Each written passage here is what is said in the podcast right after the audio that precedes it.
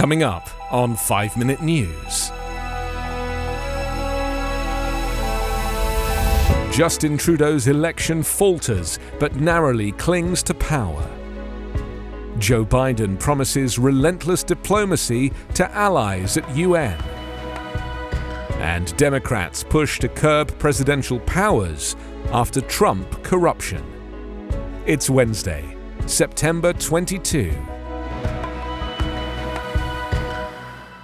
I'm Anthony Davis. Canadian Prime Minister Justin Trudeau won his third straight election, but failed to get the majority in Parliament he wanted, an outcome that threatened his Conservative rival with loss of his job after moving his party to the centre and alienating his base.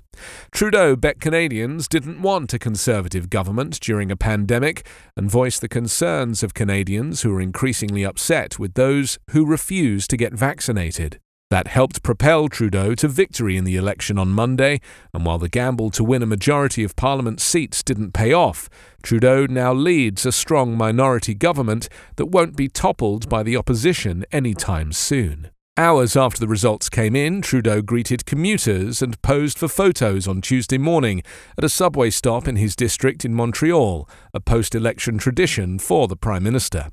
At a news conference on Tuesday, Conservative leader Erin O'Toole said he had initiated a post election review to examine what went wrong for his party.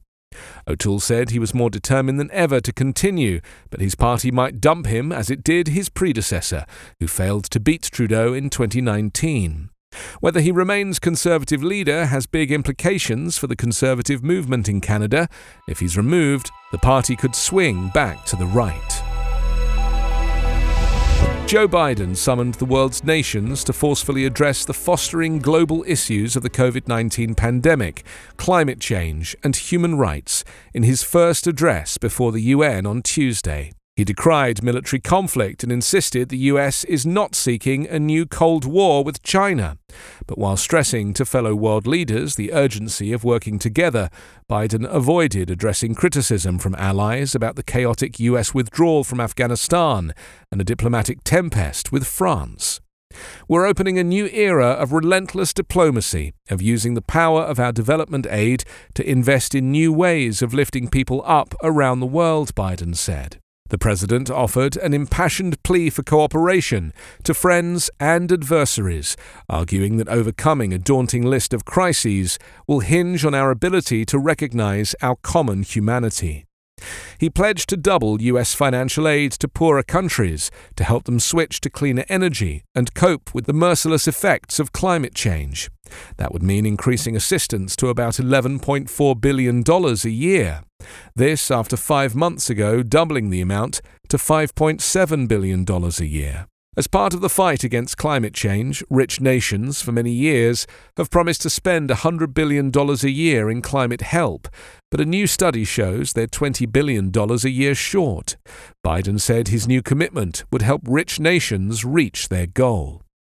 Eight months into his presidency, Biden has been out of sync with allies on the ending to the US war in Afghanistan. He has faced differences over how to go about sharing coronavirus vaccines with the developing world and over pandemic travel restrictions. And there are questions about the best way to respond to military and economic moves by China. US House Democrats say they will vote on legislation this fall to curb the power of the president. In an effort to rein in executive powers, they say President Donald Trump flagrantly abused. The legislation would limit the president's pardon power, strengthen laws to ban presidents from receiving gifts or payments from foreign governments, better protect independent agency watchdogs and whistleblowers from firing or retribution, and give Congress better tools to enforce subpoenas. It was written with the input of President Joe Biden's White House and incorporates a previous version that Democrats introduced just before the November election. House Speaker Nancy Pelosi said the bill is intended to restore checks and balances between Congress and the executive branch so that no president of whatever party can ever assume that he or she has the power to usurp the power of the other branches of government.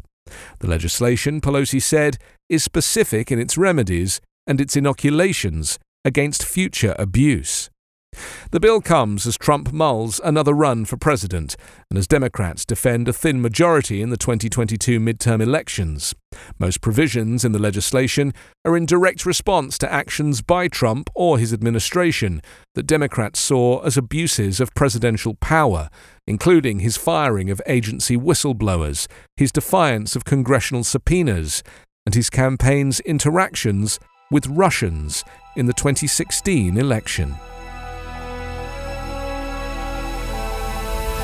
You can subscribe to 5 Minute News on YouTube with your preferred podcast app. Ask your smart speaker or enable 5 Minute News as your Amazon Alexa flash briefing skill.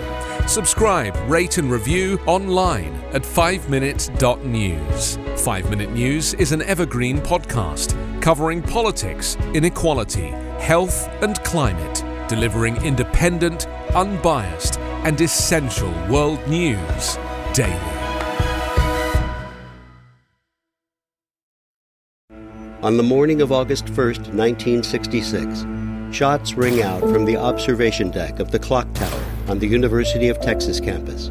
It marks the infamous beginning of the modern era of mass shootings in America.